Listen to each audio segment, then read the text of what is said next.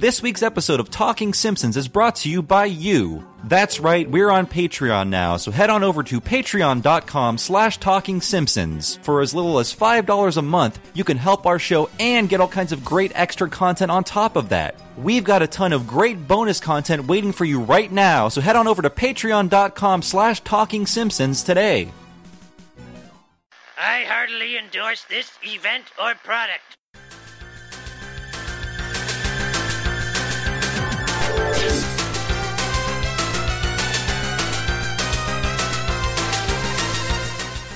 Ahoy, hoy, everybody, and welcome to Talking Simpsons, recorded live in the Butthead Memorial Auditorium. I'm your host, Bob, Mr. Honey Bunny Mackey, and this is the Laser Time Podcast Network's chronological exploration of The Simpsons. Who else is here with me today? It's Henry Gilbert, and here's your turtle, alive and well. Thank you. And who else? Mighty Pig, Chris Antistam. And special guest... I'm Cat Bailey, and competitive violence. That's why I'm here. Yes, that's what else is sports but competitive violence. And today's episode is Lisa on Ice.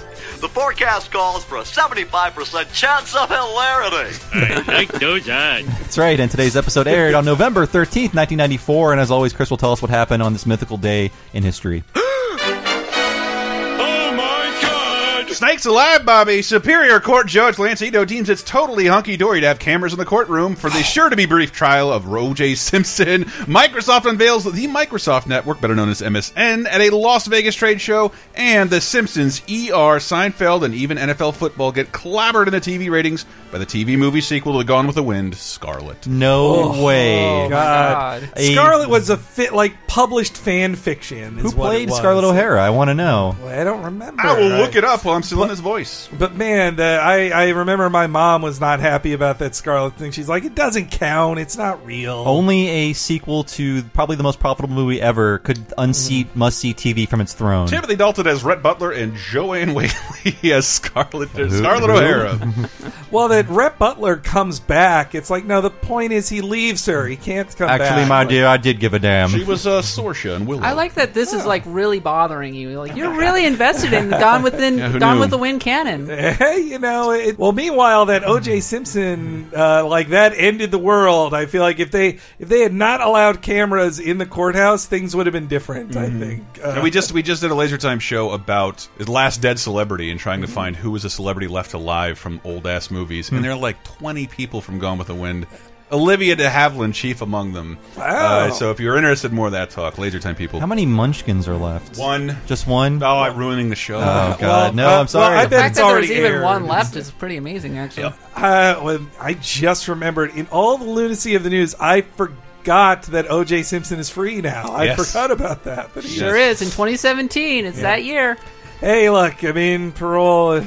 Anything goes. You got a good new DuckTales and Sonic game out of this. Hey. Maybe that's a trade-off. Total fascism, great Sonic game. Yeah. Best Zelda game, too. So today's episode is another Mike Scully episode, and I think one of our patrons, or maybe a comment on Laser Time, pointed out that Mike Scully always writes, or tends to write episodes about children, and they tend to be in competition. He is one of the few writers on the staff at this time that has a family. Yep. So a lot of his episodes are based around the children and what they're getting into. Kids in competition, kids attacking each other, and also very well observed sibling behavior. As a sibling, I think we all. I don't know, Kat. Do you have a brother or sister? I have a younger sister. Please tell me her name is Kit.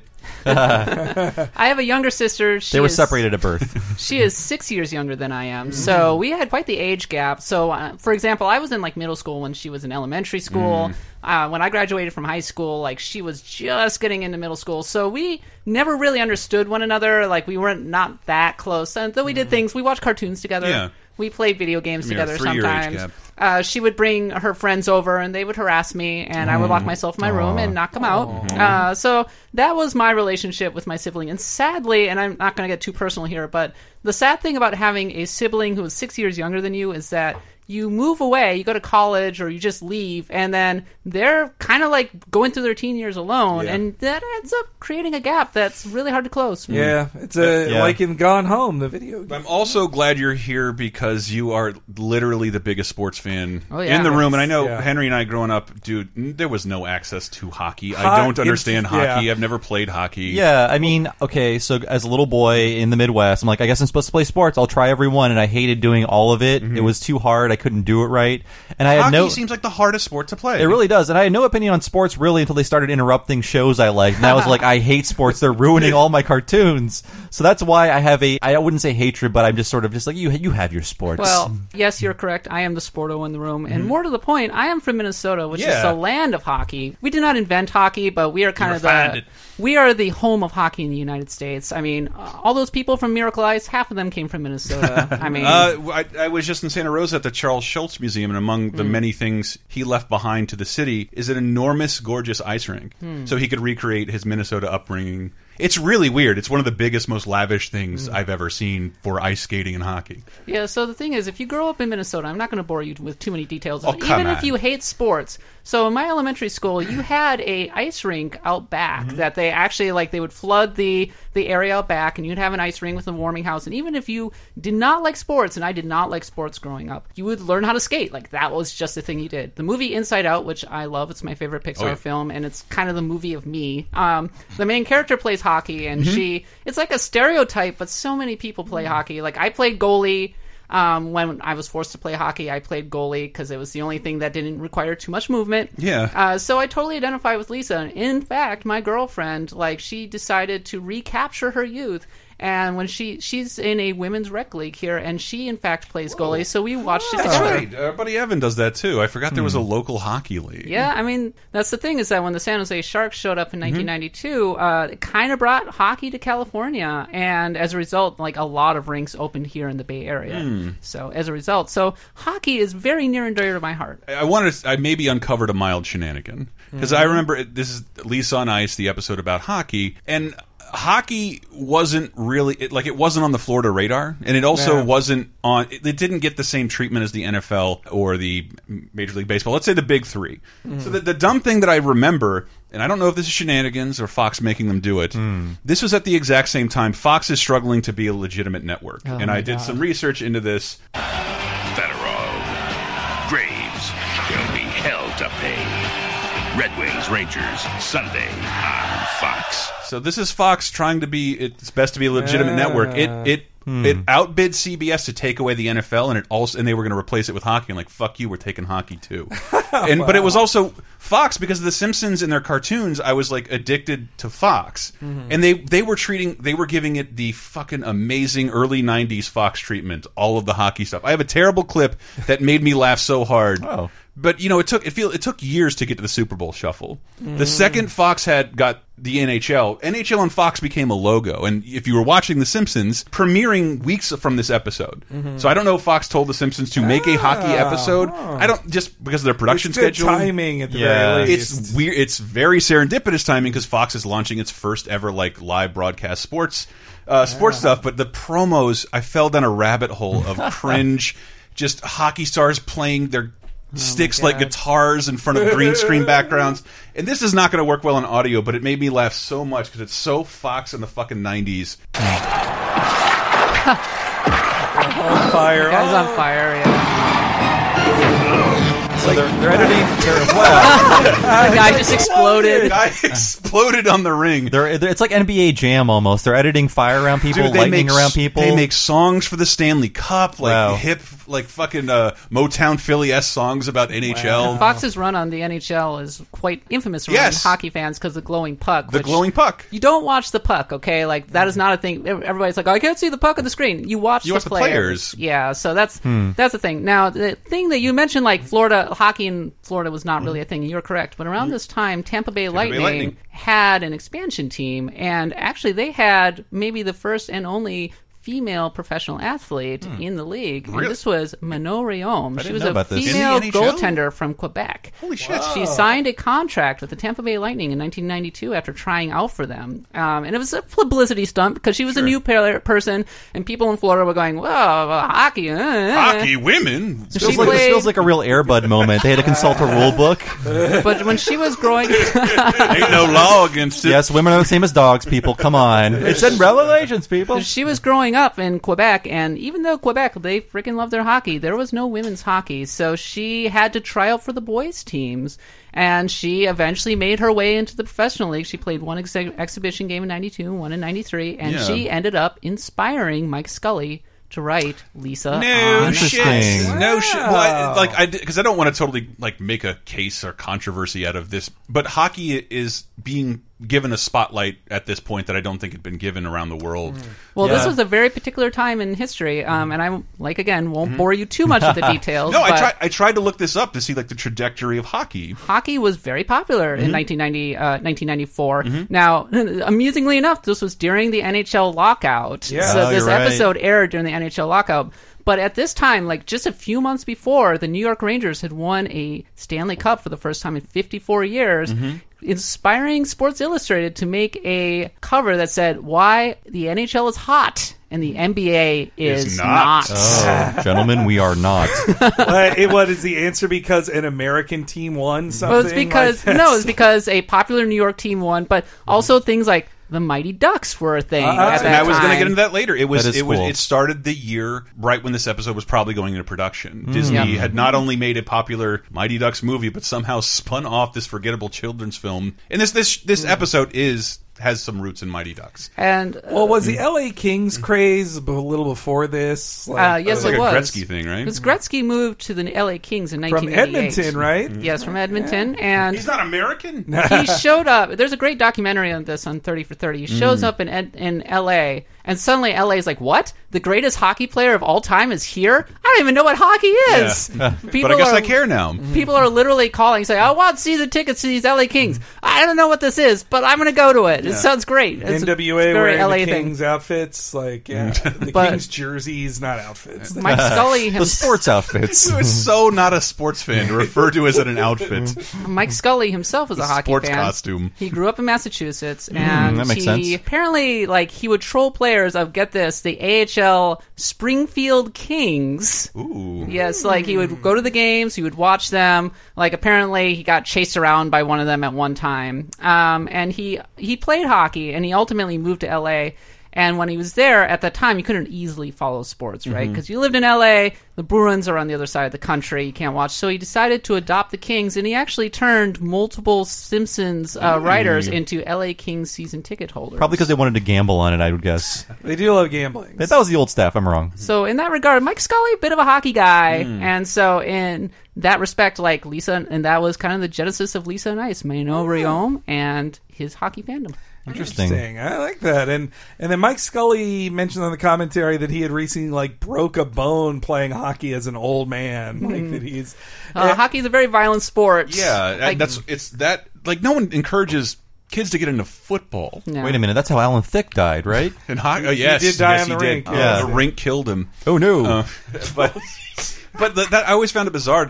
Most soccer is what they push people into. You fall down, you hit grass. It's nice. Yeah. But though, if you do a header, you can get a concussion. Yeah. Yes. Micro concussions. But hockey is it requires more coordination than I can ever imagine having. Oh God, yes. Man, I mean, on this topic, I played a lot of sports video games before they got too realistic, and I would play hockey games, and it gave me the impression that there was fighting constantly. You would always be fighting with your fists. There really is a lot of fighting in hockey. But Blaze of Steel is the first fighting game I ever played. Every minute there would be a fight. But I'm glad you brought that up, Bob, because also this was around the time that the greatest sports video games, or possibly greatest video games ever, came out: NHL '93 and NHL '94. Yeah, I think one of those is a Mallrats and Swingers. Yeah. By the way, Swingers. That reminds me. There was an oral history on that scene.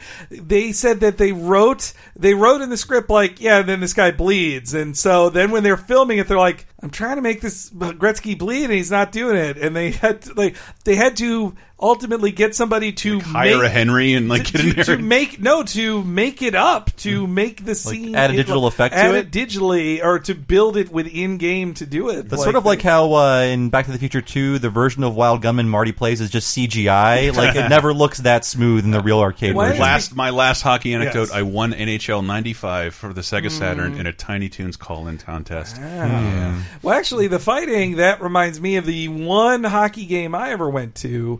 In the late 90s, they were aggressively advertising the Jacksonville Lizard Kings. Oh, that's a great name. It is a great name. Unless you're Jewish and take offense. I want to cheer for the Lizard Kings. I mean, it's the secret team of the reptilians, right? The Lizard people, they have their own hockey team. Is that Jim Morrison? I'm confused. No, that was Cat's old governor. Okay. Jesse. So they wanted to bring in families. It was family night. It was Disney night. And so they they were having like Disney trivia to give away Disney VHSs. Frozen is a glimmer in Walt's eye. And they got in fights every 5 minutes to the point where the announcer apologized of like, we're so sorry for the fights, everybody. Because you just know the owner of this place is like, we told it was family night and these guys are... I remember the moment where like, you know, the guy threw off the gloves, takes off the helmet, and then he just looks at the other guy and like motions like, come on, come on. I was like, whoa, this is rougher. And as a non-sports fan and a total wussy pacifist, I never understood why fighting is still allowed in hockey. I'm going to say this. I don't understand it either. I think it slows down the pace of the game and everything. But and honestly, like there are a lot of really sad stories about like if you ever watched the movie Goon. I love the movie. I made a reference to it while we played Shadow the Hedgehog on our YouTube channel. Yeah. Sometimes trash flies in my face. Many sad stories. Like my team, the Minnesota Wild, had an enforcer who was quite like beloved, but he got addicted to painkillers and ended up committing suicide. I mean, like that's the darker side of it. That counts as a forfeit, right? They're not fighting. Oh my god! They're not fighting. One man's just trying to help the other man take his shirt off, and it's not working out so well. So well, before we get into the episode, I also wanted to say that this episode is important to me, but in a bad way. In that Homer is so awful in this. He's super jerk-ass Homer. But funny as fuck. But it hurts me in the way of seeing a mean father be mean to children. Like, it does hurt my feelings. That was another... And this could be going too far. Did anybody have a father who pushed them into sports? Thankfully, no. But because my dad gave up on sports, by the time I was 7, he's like, you're not playing Little Just League. Kidding. My dad... So... Push me into sports, but like he was playing soccer, so I was like, you should play soccer, and then I'll coach the team; it'll be fun. But the disappointment and judgment was there. From none of that. Dad. I didn't need sports. This is Exhibit A for the case that jerk-ass Homer did not suddenly start when Mike Scully took over the show. He had been there before this. This is a prime Mike example. Scully written episode, right? But I mean, he didn't write the entire episode. No, and they let it happen. But Homer shouts in Bart's face, like, think of all the time I wasted on you. And that's my favorite point, and I'm going to adopt it. Arc the elbow up. And he makes him flinch by, like, almost swinging a punch at him. That is my line of the show. Yeah.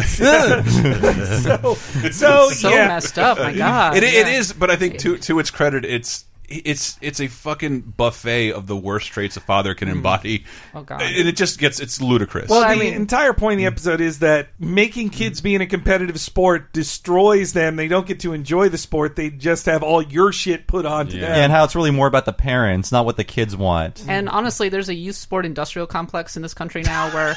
I'm not joking, where kids who are good at sports are basically like, people show up and say, hey, do you want to put your kid into like traveling teams? Okay, well, you're going to pay like thousands of dollars. They're going to travel around. They're going to play year round. And they have a 1% chance of maybe making a pro team someday. And parents who are awful will go, oh, yeah, I want my kid to be in the NBA or the NFL. That's what I did, actually. I was on a traveling soccer team. I had to make it. It took me years to make it on the team, but they're some of the fondest memories of my life. Most of it watching Aladdin and Ernest movies in a van, and the first ever TV in a van that I'd ever seen. On that traveling team, you were such a messed up kid, Chris. My God, Tallahassee Rangers. On that traveling team, Chris was the new Sparkle. Well, wasn't there just recently a new terrible sports dad in the news of LeVar Ball? Right, LeVar Ball. I mean, I wouldn't necessarily call him terrible, overbearing sports dad. Name for a sports dad. Tiger Woods' dad was a terrible... he was a Tiger dad? I'm done. I'm leaving now. Bye, Bob. It was fun. LeVar Ball, I only know LeVar Ball because he was in WWE. He did an appearance. And he wants to have his own business. Like, he wants to sell shoes. But anyway, that's... Sports. I think Homer's behavior can be hand-waved away if you say,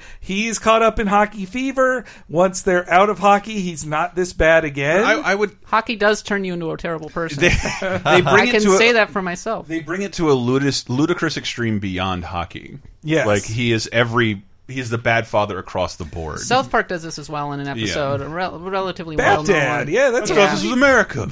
Oh, this is America. That was the Little League one. I didn't hear no bell.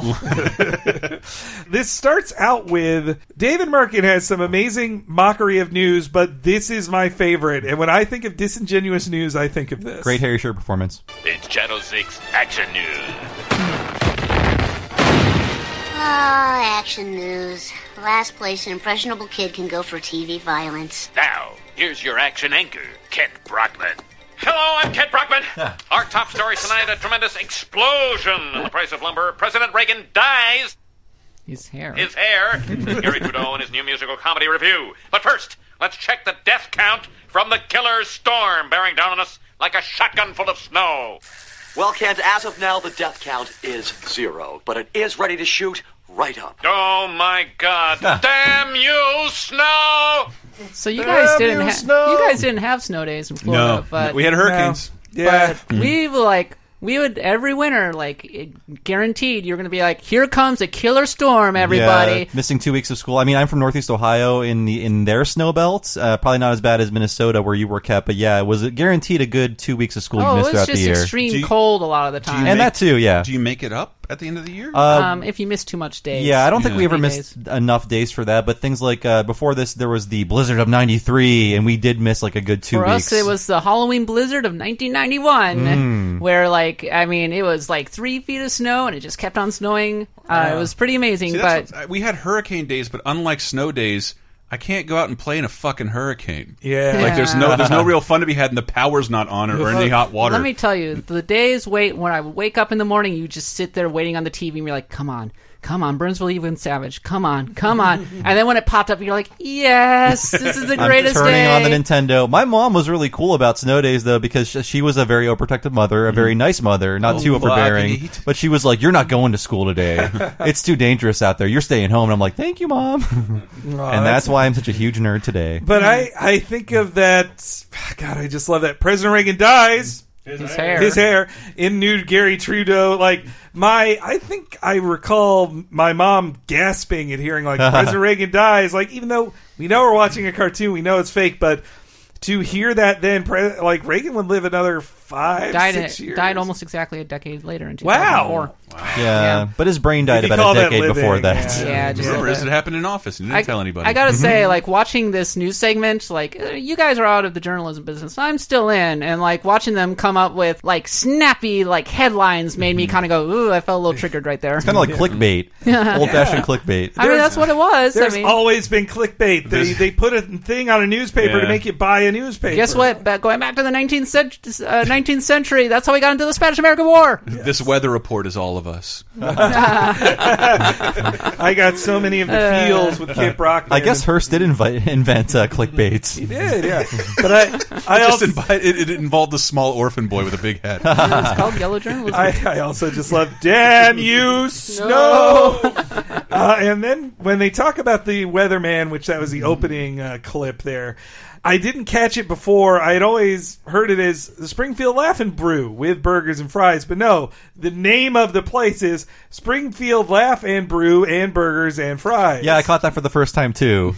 Which is a terrible name for a comedy club. Which all have terrible names. They all do, yes. Rooster Teeth Feathers is quite But it's an old-timey thing, and I'm only reminded of that if you watch Bill Maher's show at the end, thank you, good night.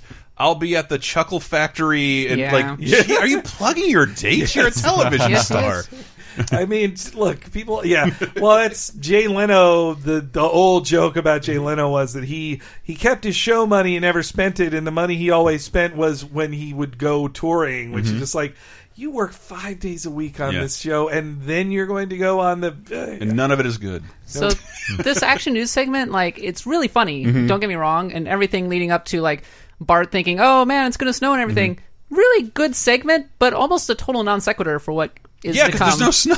True. They were just time wasting, you know? Yeah. In fact, it's never... You wouldn't know it's winter the entire rest of the episode. Yeah. It is a normal outdoors for the Simpsons. It was almost like they were kind of just putting you in the mind of, snow, hockey.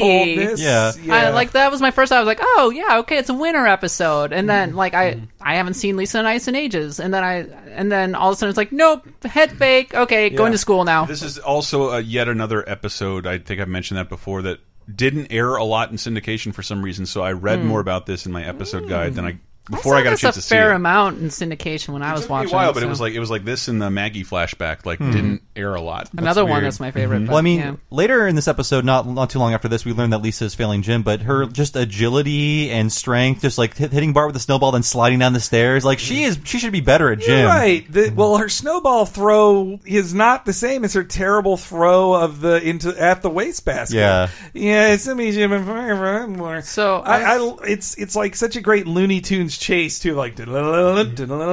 Okay, I called it a non sequitur. It does establish like the mood in this episode between Bart and Lisa, where they are very typical siblings of around the same age. Yeah, it's true. And I do love it when they get to be kids. Yeah, this is sort of like a Bart prank that Lisa's doing. Yeah. It's true. She's getting Bart, and it led to Bart's embarrassment of being outside in his jammies. You're gonna eat a blizzard of unseasonable warmth. I made the snowball from the frost in our freezer. Nice PJ, Simpson. Did your mommy buy him for you? Of course she did. Who else would have? All right, Simpson. You win this round. I wish in real life pointing out the bad logic of a bully beats them and they immediately left. No. Instead of they just go like, ha, whatever, nerd, pff, punch it. Bart has like cowboy pajamas. It's extra. It's not just his normal pajamas. Yeah. They're from pajamas like the 1950s. Yeah. It's something you'd see in Christmas Story, you know. The Simpsons will be right back.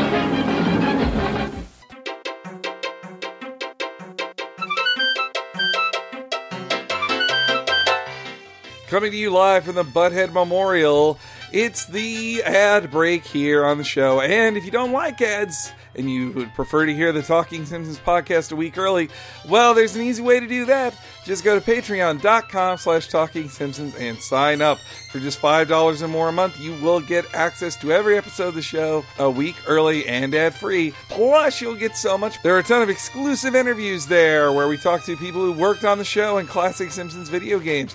As well, you can hear every episode of Talking Critic where we go through the spin-off-y show of The Simpsons one by one with film experts Michael Raparez and Diana Goodman. And if you give $10 or more a month, you'll get access to special videos we did, including our going through every deleted scene of Season 5 and the original shorts, the first year of Simpsons Shorts on Tracy Ullman. All that can be found and more on patreon.com/TalkingSimpsons.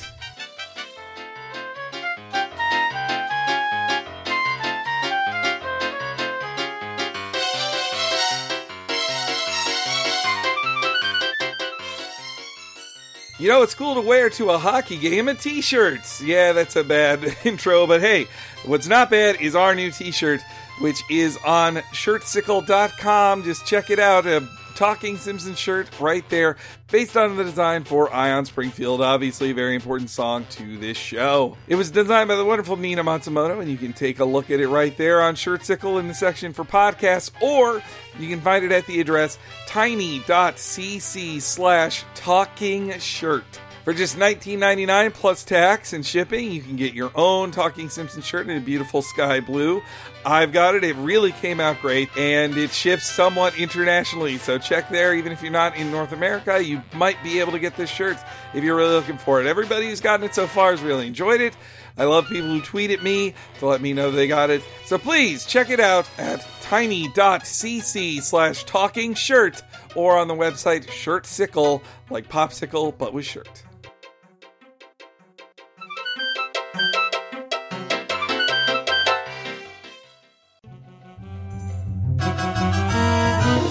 Hey, this is Hank Azaria. You're listening to Talking Simpsons on Laser Time. I didn't know that was a thing.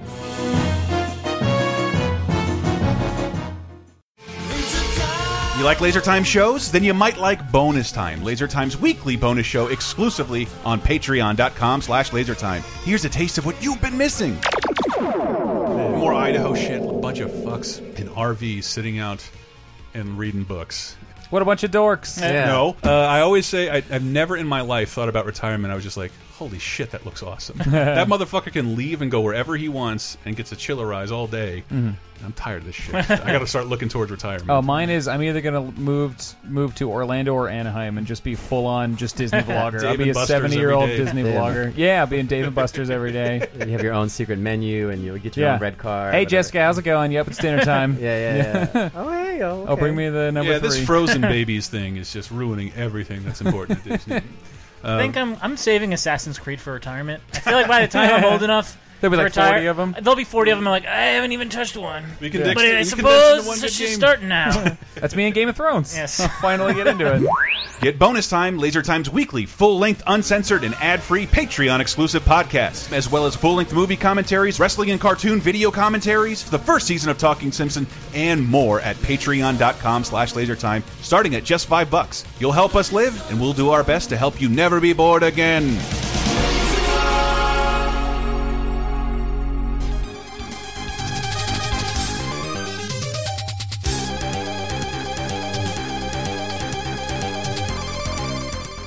So yeah, Bart didn't write his book report, but he's thankfully saved by an interruption. A class assembly at the Butthead Memorial Auditorium. Attention, this is Principal Skinner, your principal, with a message from the principal's office. All students, please proceed immediately to an assembly in the Butthead Memorial Auditorium.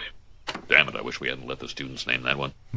Children, the times, they are becoming quite different. Test scores are at an all-time low, so I've come up with these academic alerts. You will receive one as soon as your grades start to slip in any subject. This way, your parents won't have to wait until report card time to punish you. How innovative! I like it! Huh. Hey, Dolph, take a memo on your Newton. Beat up Martin. Eat up Martha. Bah! Yeah. Oh, boy. All right, let's get into the research on this. There's actually, well, first off, the Butthead Memorial Building, I swear, is a reference to a real-life thing, too. Do you have this? I do. Okay. I do, and I meant to find, I wanted to find a news clip, but instead I will just read the article in a news voice. I guess I can get into that later, but I like The Simpsons has been one of my favorite things for so long, and phenomenons have come and gone, and I love it when they acknowledge them. Ren and Stimpy, later on, I feel we have a Gamera MST3K reference. Yes. Yeah. In the show, but like Beavis and Butthead was white hot, premiered in March of '93, so it was really, really big right now, and I love it when The Simpsons kind of tips the hat to the new Simpsons. But it couldn't have been hotter, but what had happened in Greenwood, South Carolina, to teach the kids about participation and voting, they allowed the children to vote on the name of the elementary school. And all the children, of course, chose Springfield Elementary School. So I'll try and read this as a newscaster. This is a news piece from Greenwood, South Carolina. And it's really funny and old-timey. Once again, the rascal Bart Simpson is causing commotion in school. But this time, it's not the Fox Network cartoon. It's here in the city of 20,000 in northwestern South Carolina. Parents and teachers want the school board to back off its Senate approval of the name Springfield for the district's new $3.6 million elementary school. That's the name of Bart's school, and teachers say it's hard enough to win respect from children without having to tie a cartoon character known for bucking authority figures and disliking school. This is a Bible Belt, let's be real, said Greenwood's County School District 50 spokesman Furman Miller Jr. Some parents are offended by someone like Bart Simpson. He's obnoxious, talking back little kid, he's a rebel, and most kids today need to be more respectful. You don't know how hard it is to deal with kids these days. The whole episode being harmlessly enough just before Christmas, when school officials decided to make the naming of the new school a learning exercise. They asked students to choose a name and then compose essays on why theirs should be selected, and this won by a landslide. When are people going to learn democracy just doesn't work? Yeah, and so if it were 2017, it would just be Schooly McSchoolface. Well, so Hitler did nothing wrong elementary. So yeah, I read up on this too, and that they left it up to the kids, and the kids' parents didn't know it was Springfield. They had no idea. They didn't know what Simpson. Bill Oakley said it to us in our first interview with him. Like, kids watch the show, not adults, so you could get it. And believe it or not, it stuck. Like, I was a 301st viewer on a video of teachers from Springfield Elementary, but it was just so crazy. A recent video from there of kids at Springfield Elementary. If you Google it, it's just a fucking school. It still is a school. But it's not in Springfield. No. And it's home with a fighting Christ. Well, now those children who named it, like, they're in their 30s. Yeah, I know. Still laughing. Yes. I do like hearing kids these days. They're our age. Yeah, they're our age. Wow. So millennials. And so, yeah, that happened just early enough. Like, this aired in November, and that happened in January. So that, I think it's absolutely about that. And, I'm learning. And I went and looked up this old article for Beat Up Martin, because I thought we talk a lot about how Simpsons worms its way into our lexicon, but it's interesting to see how it wormed its way into Apple itself. When coming up with the iPhone keyboard, Eat Up Martha became kind of shorthand for what not to do. And in an interview with Fast Company, Scott Forstall, senior vice president of the iOS software, like the iPhone. In the hallways at Apple, while we were talking about the keyboard, you would always hear the words, "Eat Up Martha." So they were Nina Guttara, Apple's former director of engineering of iOS applications. If you heard people talking and they used the words, "Eat Up Martha," it was basically a reference to the fact that we needed to nail the keyboard. We needed to make sure that the text inputs work on this thing. Otherwise, everyone would say, "Here come the Eat Up Marthas." Yeah, and I have more info about the Newton. It debuted at $700, not adjusted for inflation, in August of '93. Dolph should not have thrown that. It's a very expensive piece of equipment. Also, it was basically destroyed by the Palm Pilot, which was a much better piece of technology, and I think Steve Jobs killed the Newton when he went back to Apple. Everybody points to the Newton as the nadir of Apple. When the Steve Jobs movie came out in 2015, they had the little montages between each segment, and that was one of them. Was like they had a clip from this episode showing that this was Apple at its absolute worst point. This was the first "damn you" autocorrect joke too in all of history. It was I think their reach outseeded their grasp with the Newton. Like, it is. The ideas of an iPad are right there, but technology wasn't. Yeah, the interview went further into the idea that, like, it's the autocorrect that needs to work. And I think that's some technology we overlook, that we don't really get a lot of nonsense when we're autocorrected, and you definitely did. They just love telling you meant to say ducking. Yes. Like, why can't I just say hell? And not the contraction, he will. Yes. Like that. I'm not saying that. My biggest autocorrect annoyance right now is when I write remember, when I do REM, and then the center choice is like, you mean the REM, right? Yeah. So my dad was a techie, and he was the kind of person who always got all the gadgets. And he was smart enough not to get a Newton, but he did get a Palm Pilot. So he gave me a hand-me-down Palm Pilot that I took with me to school, which made me just the most popular kid in school. I'll tell you what. But I was using this thing in like 1996 or something like that, and at the time I'm like going, why would I use this thing? Like, it's actually really a pain in the ass to use. I just threw out a bunch of them that I inherited somehow and never really used. It just seems like, because of the Newton, they seemed like the most expensive things in the universe. It was a freaking notebook that was digital. It did not save time at all, and you had to charge it. I have one more Newton story. As a young apple-cheeked boy in the 90s, I was a reader of the comical book Spawn by Todd McFarlane, and I would read the letter section. In one of the letter sections, they pointed out, like, hey, we're moving our offices. If you send us a self-addressed stamped envelope, we will fill it with things we don't want anymore. And I did that, and one of the things I got back was an Apple Newton keychain, and I think 1997. Wow. And I might still have it. When as soon as I got it, I was like, I just immediately thought of Eat Up Martha, and it was great. Wow. So thank you, Todd McFarlane, for making us for buying baseballs and creating Spawn. That is amazing. Well, right after that is actually my mom's favorite line in Simpsons history that she quoted to me all the time. All right, first academic alert, Wiggum, Ralph. I won! No, Ralph, this means you're failing English. Me fail English?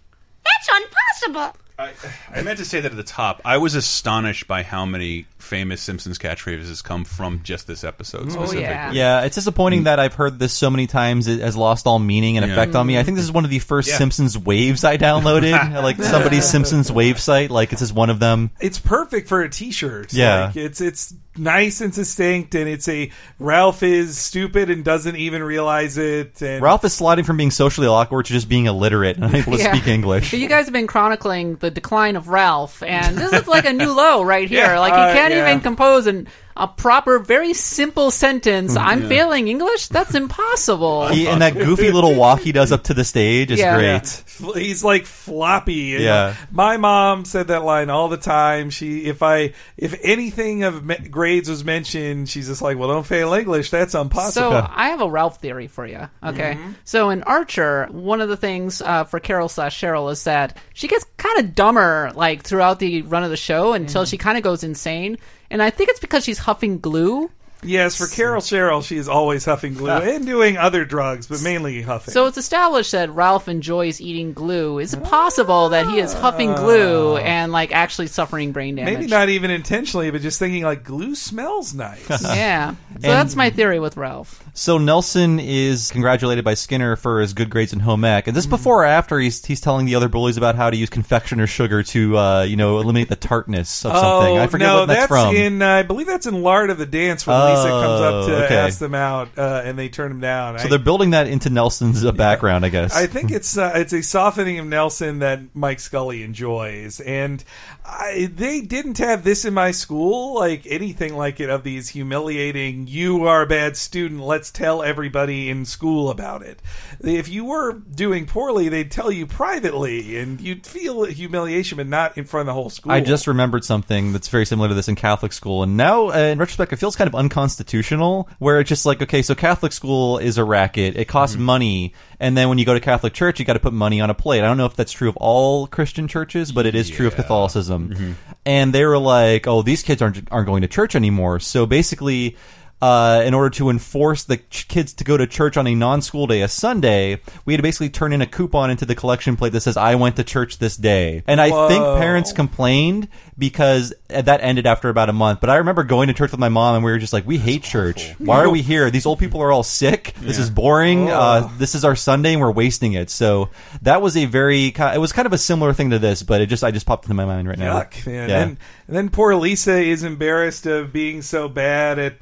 that she's this terrible at gym to get an F. Like, you have to be really bad at gym. Yeah, they give everybody at least a C in gym. That whole class is a participation trophy. Yeah, exactly. I feel like even if someone is bad at sports, if they're bad enough to get an F, it could be like a disability or something like that. Not even in like the 1950s would a smoking coach give you an F for dropping a fly ball. Yeah. Like, I can't imagine that happening. I was not an athletic child, but at least I could get a C in gym. You got a C in gym? Oh, God, yes. Because, I mean, for one thing, like, I could never participate in a lot of things because nobody would do anything with me.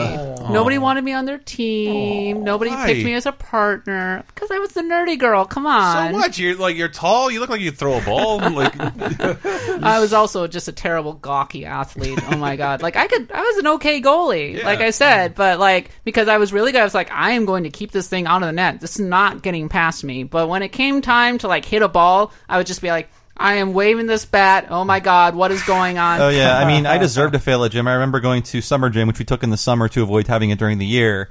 And it was one of the first days. It's like, okay, we're going to do layup drills. Everyone get ready. I'm like, I can't fucking do this. Oh, God, yeah. Playing basketball, that was torture. I will tell you, the first time I did it, it was perfect. Mm-hmm. And the coach was like, wow, that's great to go. And I'm like, that's not going to happen again. I guarantee it's not going to happen again. I do remember. We did, the first time we did basketball in gym, I was like the worst. Mm. And I went home and I practiced for 2 days on my own and got way... It's just so weird. You practiced on your own? I did.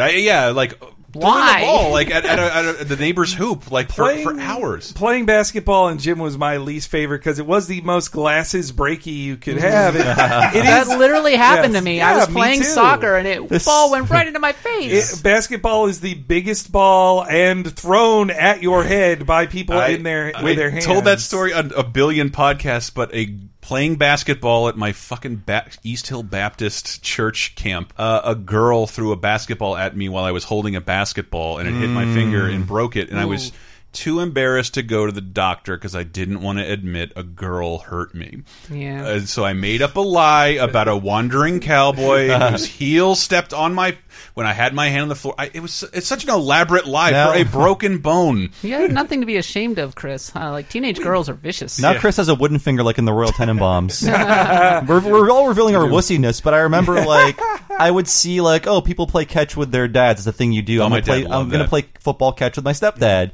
And after, a few minutes, I'm like, catching a football hurts. I don't want to do this again ever. So I never did it again. And it's like, how do you even catch a football? If you want to humiliate me right now, put a gun to my head and ask me to throw a football with a spiral. Oh my God. I have no idea how it's possible. I would just spike it and run away. Speaking of interactions with your dad, this is the start of Jerkass Homer in this episode. Oh, yeah. Lisa, your father and I are very concerned about this warning. I really hope you try harder. That's all of them. And I'm so proud you didn't try to forge my name. How about a present, son? Well, I could use a new pair of hockey skates. Done and done. That's not fair. Why is Bart getting a present and I'm getting chewed out? Ah, the mysteries of life. Welcome to the tyranny of diminished expectations, people. Well, yeah, set the bar low. I feel there's an implied sexism there, too. A bit, yeah. Bart has such a low bar that not forging his name gets him a present. Like that, and the huge stack of pink cards in front of Homer and him like shaking his hand as if it had hurt to sign all of those. Yes, yeah, and that I actually really caught it this time that the animation is part of the joke too. That you see Homer writing his name, that you think Homer is writing his name on Lisa's one, and then you get the reveal that Bart had a lot. Hundreds, yes. Seemingly. more than the amount of subjects in a school. Yes, I think. Yeah. So I also feel bad for Lisa that pointing out Homer's favoritism gets her nothing. Homer's just like, eh. But I mean, this has been the case from the start. Was like Lisa's generally ignored by the rest of the family, and it's actually pretty sad. Like she is going to have a lot of issues when she gets older. Mm-hmm. Or like I don't know, kids I knew like that whose parents ignored them always end up fucking excelling at everything because they were desperate for attention. Mm-hmm. And I guess yes, that probably has negative feedback in your 30s and 40s.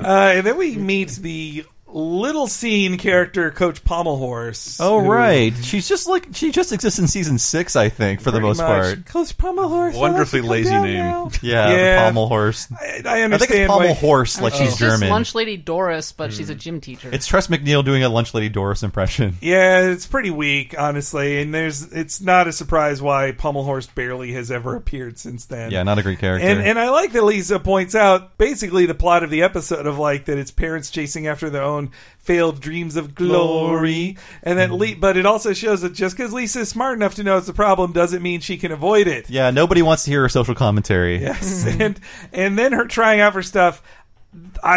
It makes no sense, but that Lisa has her hair is sharp enough to pierce a volleyball and deflate it on her head is beautiful. I think it's the first time they make that joke. Like the Simpsons' hair is like powerful. It always makes me think of the joke from my all-time favorite episode, 22 Short Films About Springfield, where she goes, "Oh, I love it! I finally look like a real person." It's true. Yeah, her hair, the sharpness of her hair has always been there, but they've never done a joke that it is literally sharp and can cut things. Cletus brought it up. Oh, look at that pointed hair to little girl. Right, look at that crazy critter. Cletus, some credit. And you really feel for Lisa. Like she's crying at the idea that she's like, I'm really scared. We saw how bad she acted about getting a B in I think Camp Krusty. Oh, I've never gotten a B before. I feel so dirty. And then just Homer's entrance of sports. Well, that's how I wake up every single morning. Yeah, that's what's going through Kat's brain at all times. Immediately after Marge is telling Lisa sports aren't everything. Yes, and I just love Bart silent, shaking his head like... He's vetoing Marge, suggesting Lisa right in the front. And I love how that scene ends and immediately cuts to them in the car and Marge is smiling in the back seat. Marge can't even sit in the front seat of her own car. Yeah. So... Bart gets that seat. Okay, so I like this episode, don't get me wrong, but get out, Kat. This is where they completely decide for one episode, okay, entire family dynamic is now changed. Bart is now a jock, he's excellent at hockey, Bart is an overbearing sports dad, and apparently they're a sports family where Bart sits up front all the time, where up until this point, Bart has been a mischievous little fat kid who has apparently never been athletic at all. Completely disrespects Homer, and if Homer liking what Bart does would never matter to Bart because he would just say, shut up, Homer. Yeah, I mean, Homer... and proud of it. Homer has an infatuation with Bart in this episode we rarely see. I mean, I think it's just because, of what Lisa tells the coach. Yes. Characterization for the convenience of the plot. Mm-hmm. And I believe Chris called this the best line. Let's do it. That's the joke. Okay, son. Just remember to have fun out there today. And if you lose, I'll kill you.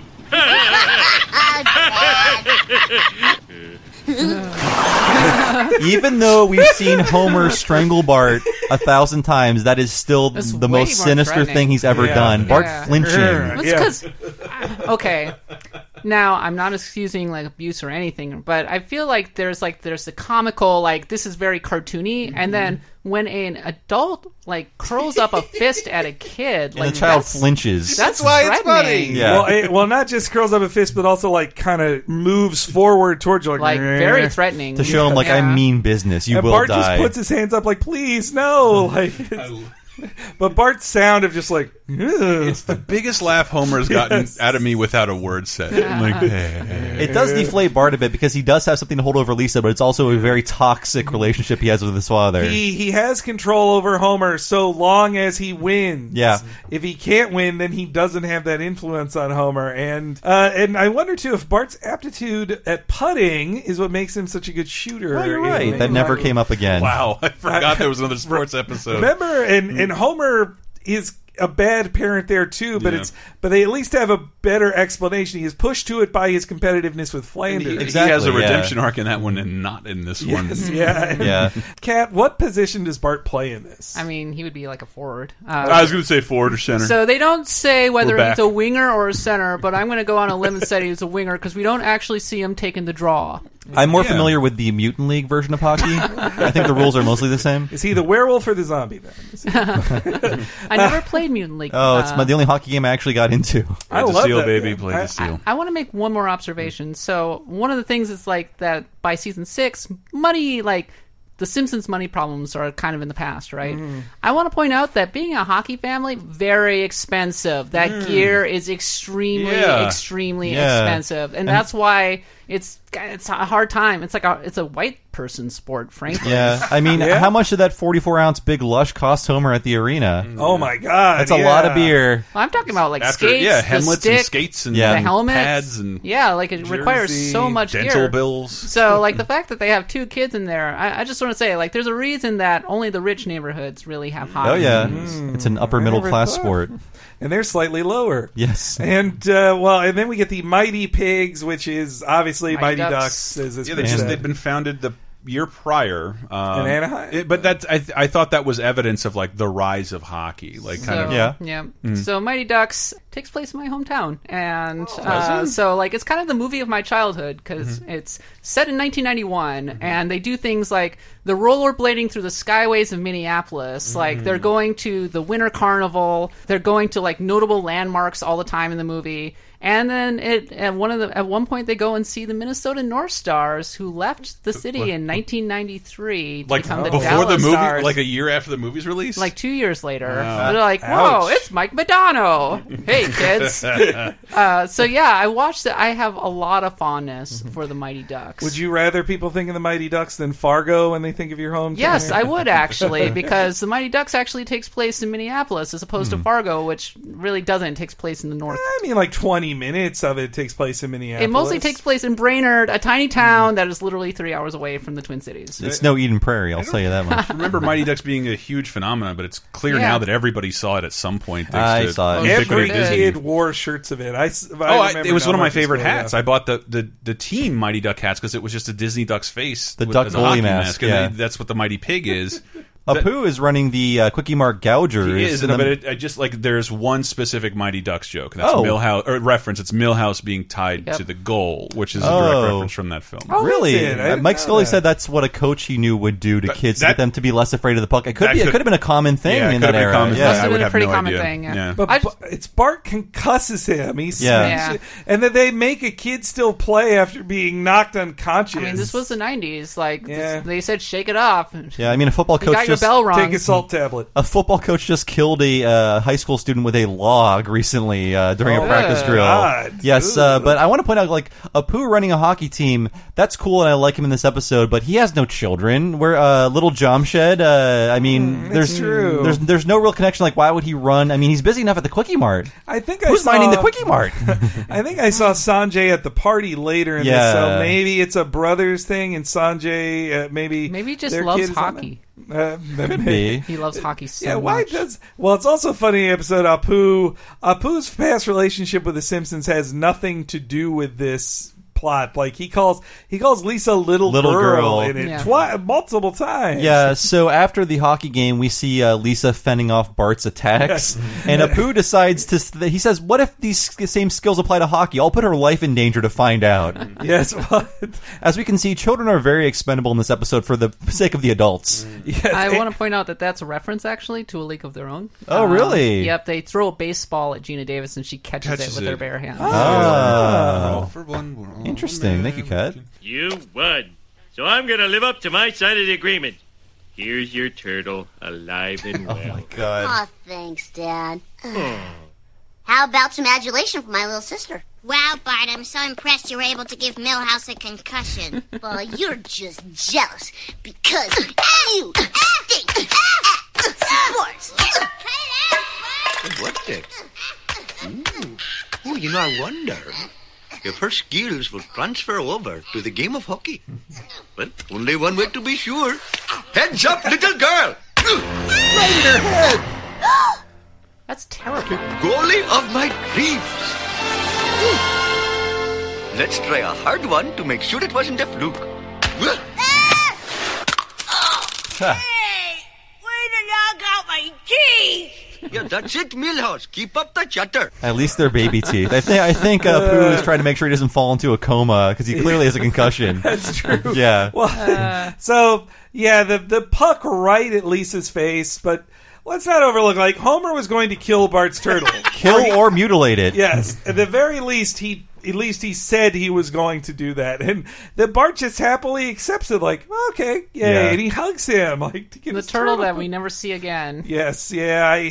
Jesus Christ. Whatever. That's so bad, though. And it's really lazy, yeah. I gotta say. I mean, it's a funny joke. Don't get me wrong. It's a funny joke, but it's just like, okay, like, way to introduce this point of characterization that it's never existed and will never exist again. He had a frog in one episode, and I think it would have been weird to have it be Santa's Little Helper or Snowball, too. Oh, that's true, yeah. With threatening a pet. Oh, my God. Yes, yeah. Well, and then they go straight in the next scene. Homer gets even worse. Lisa, if the Bible has taught us nothing else, and it hasn't, it's that girls should stick to girl sports, such as hot oil wrestling, foxy boxing, and such and such. Well, I think women should be able to play any sport men play, but hockey is so violent and dangerous. Look at Milhouse's teeth. Mom, will you stop showing us those? Why does she have Milhouse's teeth? I categorize it with her same affection for potatoes. It's just, Marge has weird things she's into. Little children's teeth. I think it runs deeper. It's just sort of like a talisman she can show the children to warn them away from danger. That's true. She can just constantly warn them, like, hey, remember Milhouse. These could be your teeth. So I think this is the absolute lowest for Homer, where he's telling his little girl that the only thing that she should be doing is hot oil wrestling. Yeah. Ew. And foxy boxing. And such and such. Well, yeah, I love the laziness noble of saying, profession and such and that also he's very blasphemous too. He's like, if the Bible has taught us nothing else, and it hasn't. Well, we learned that the Bible is too preachy earlier. He thinks that it's just so amazing that Homer can't see a woman playing any sport other than stripper sports. So one of the reasons I like this episode actually is that it shows Lisa being a goalie. She's playing with the boys. It's like actually no big thing. Like they make reference to it, but the other boys don't make fun of her and in fact fear her and respect her. And she is excellent at being a goalie. And I think that's awesome because frankly, women playing sports aren't taken seriously enough. Women's hockey is so much fun to watch. Our women's soccer team is amazing. I'm just learning of this. Well, in fact, like the reason that the U.S. women's hockey team like is consistently one of the best in the world is because there are no other nations that really play women's hockey. So our teams like just go out and kick butt. Same with our soccer team. It was not until it's not been until the past 4 years or so that other countries like Brazil. Frickin' soccer was practically invented. They're like, oh, we should let women play soccer or something. Wow. Yeah. Well, it's sad. At least we weren't the last to do it then. I like that. So any positive portrayal of girls playing sports, I will just be like, yes, up with this episode. I mean, they do address the possibility of Lisa being made fun of, but Homer is the one that ends up making fun of a child on the team in that scene. Well, this is kind of this came out of the post-Title IX world, too, of the government funds supporting women in sports. There's a great King of the Hill episode about that, actually. Oh, yeah?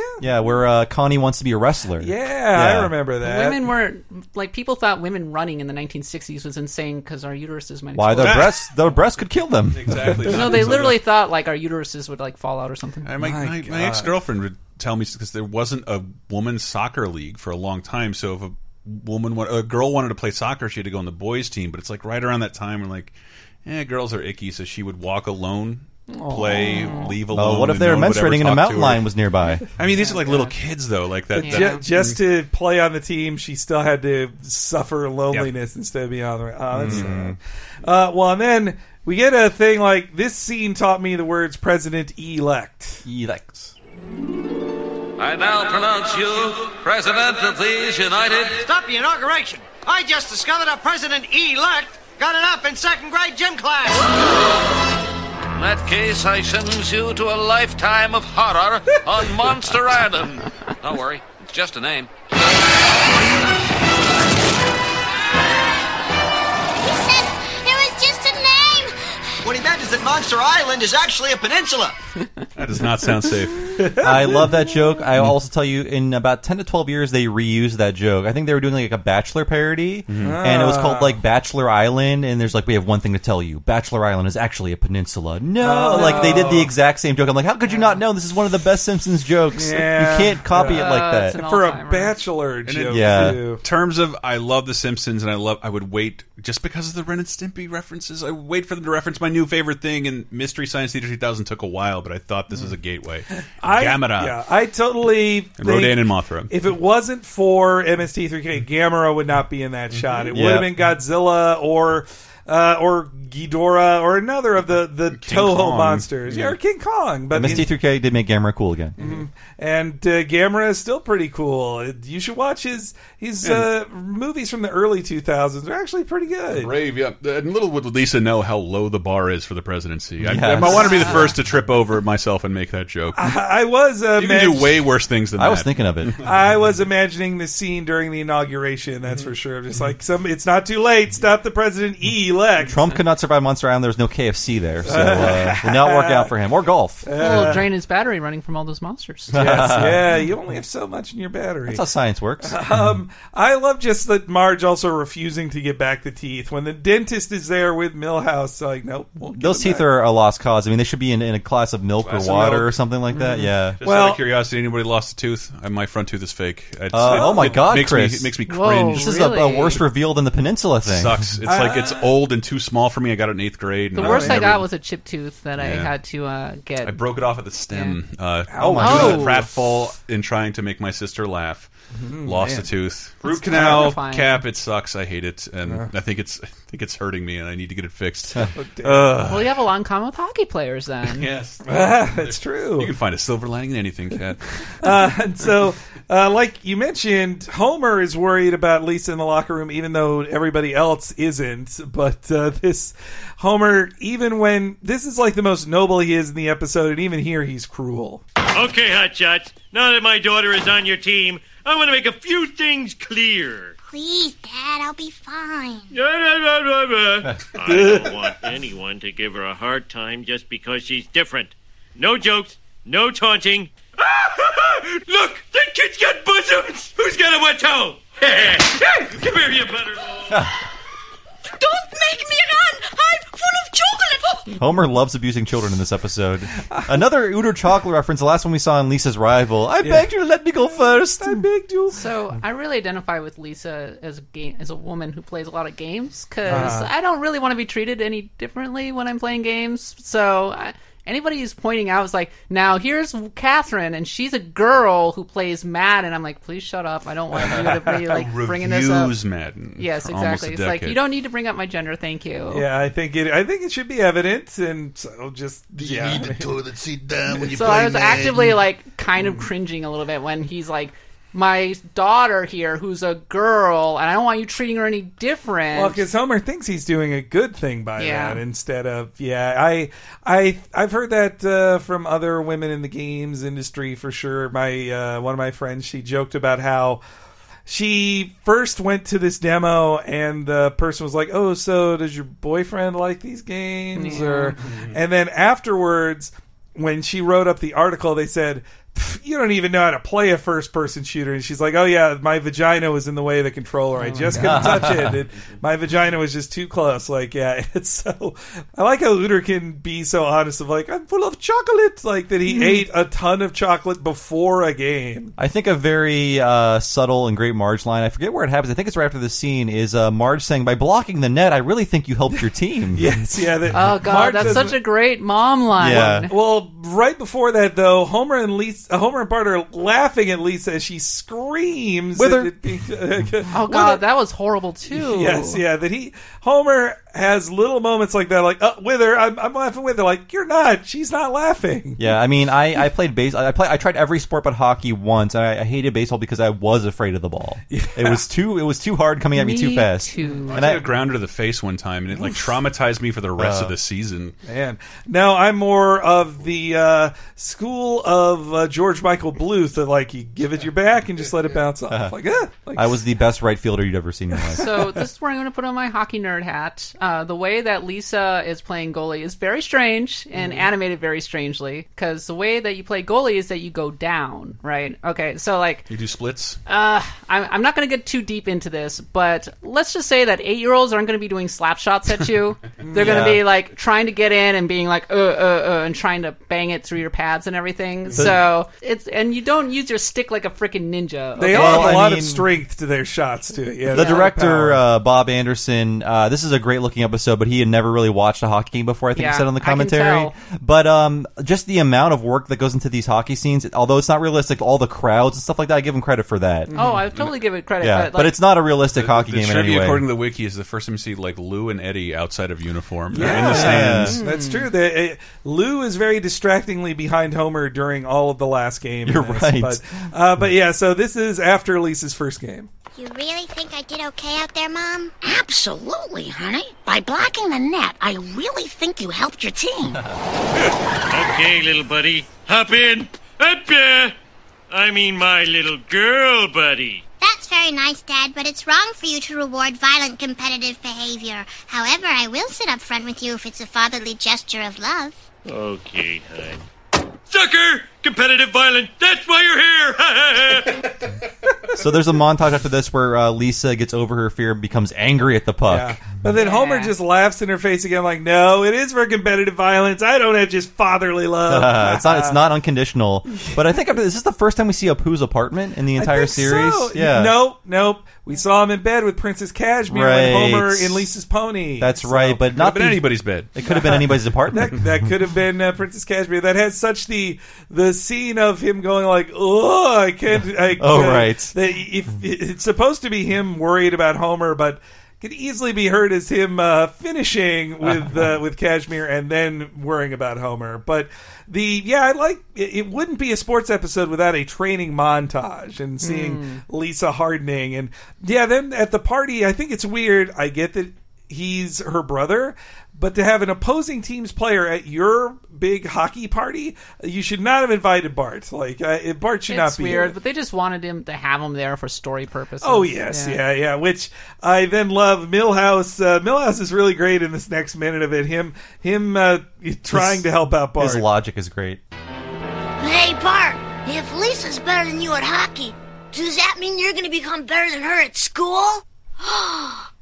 Maybe I will, Milhouse. Maybe I will. Who can tell me the capital of Spain? Bart Simpson. The square root of 36?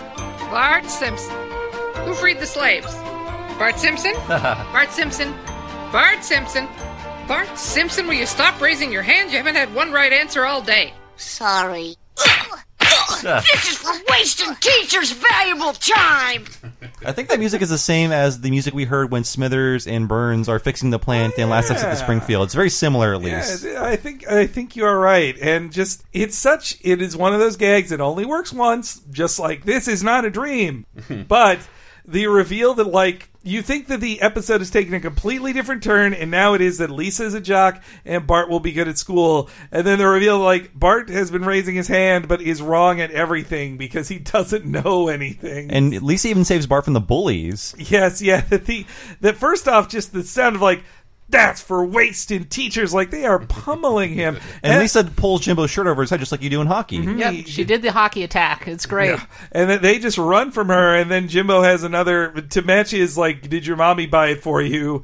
You're lucky your sister's brother, man. Yeah.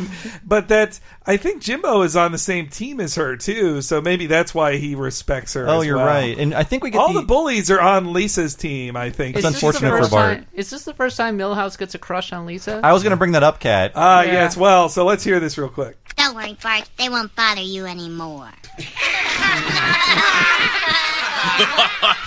hardly ever let Mother fight for me anymore.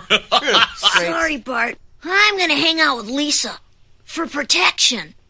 And to be seen. He's so excited. And to be seen. She's now a hockey celebrity. So what's he even doing on the team, though, now? I feel like he's just like backup goalie. He never plays. Second-string goalie to Lisa. His teeth are fine. That's good. You need a backup. Yeah, that's true. But it's just that he's... Also, that Skinner line is great, but it implies like him and Edna have been watching the entire time as students beat each other up. Yeah. Hey, you need something to cheer up your day. It's just so... You're constantly fine with that, but I just like how much Milhouse is into it. And do you think this is the first of the Milhouse likes Lisa bit? I think this gave them the idea to do it later. If I may talk in anime terms, I hate that future episodes of the show, and by that I means one set in the future, treat Lisa and Milhouse as the one true pairing. Yes, I do not like that. I prefer Lisa's wedding. How they set that up. Like, well, Milhouse doesn't count. Yeah, exactly. I mean, my other favorite episode, Lisa's Wedding, as you were just saying. Mm-hmm. Like, I feel like... We'll have you back. The key example is when Lisa's talking to Milhouse in the car, and she's like, I'm not really into you, and he just starts crying. Like, I don't think I'll ever get married. Like, I think a lot of women have that guy, where it's just like, right. No, leave me alone. Sorry, yeah. Like, I guess I don't see it as a one true pairing thing at all. No, but they did, like, in what was originally going to be their final episode, the Christmas special from about 3 years back, that is in the future, and that Lisa is with Milhouse. Like, they've acknowledged that in several future episodes. Yeah, in that one, though, too, it has a really interesting... I like the device of the flash forward of, like, they take the family picture every year, mm-hmm. and in this family picture, them is the kids, and then 2 years later and 2 years later, and it shows Bart brings a girlfriend to one, Lisa brings a boyfriend to one, then 1 year Lisa brings a girlfriend to one, and then brings Milhouse to it. So, mm-hmm. But I like that joke of just implying, like, yeah, Lisa is bi, like, or whatever. Yeah, I like cool that, Lisa. But Bart is falling further away from Homer, and in fact, Homer won't even watch the last three episodes of Cops of a 5-episode marathon. Which, yes, Fox would show a lot of Cops. This made me assume it was Saturday night, because I feel like that was the most Cops-heavy night of. I think Fox programming. Fox Cops premiered before The Simpsons, and had it not been canceled, it would have held the record. Yeah, because I think they brought it back as well. So but it's on a different channel. Yeah, but it would have been. It would have beaten The Simpsons. Yeah, well, not scripted. But in the summer of 2004, I did not have internet and I didn't have cable. I just had broadcast TV. Oh yeah. And I watched a lot of Cops. Let me tell you what. It was just being marathon. So, in hindsight, just so fucking boring. Well, you're free to go, sir. Like, what? I watched this for 10 minutes. Well, I got to say, watching Bowling for Columbine kind of ruined Cops for me, because they make a very good point in Bowling, in the Michael Moore film, Bowling for Columbine. Like, it's more of what's the only time you see black people on TV? They're in cuffs, or they're being chased by the cops. Like, it adds Fox Network, booty, booty, booty. Well, Marge is no Harvey Globetrotter. But she wants to cheer. She wants to cheer Bart up with her Shaq attack. Well, so Shaq was just getting started in the NBA in '94, right? I think he was famous at this point as being a monster who would destroy basketball hoops with his slam dunks. Oh, actually, on The Critic, we talked about the movie he was in, Blue Chips. Oh, you're right. Yeah. And, I thought Shaq came into the league in like '96 with the Orlando Magic. No. But he must have been in there earlier, because it was in '94. Yeah. So. I think it was like '92, '93. I only know for a fact. I know a lot about sports. 7th grade, and this is how I know it, not through sports. Okay.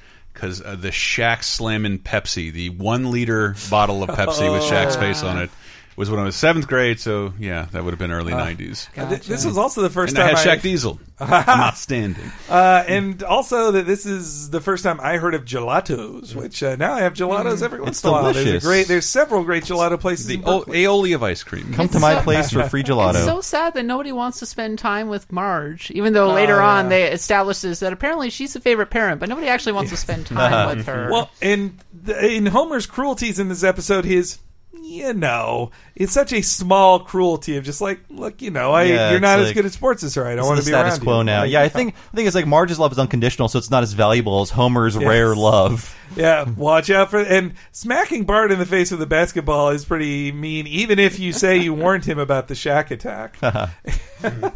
Then Lisa is doing better and better, and this is the... Well, the threatening to hit him is worse, probably, but this is real bad. Look! Ralph Wiggum lost his shin guard! Hack the bone!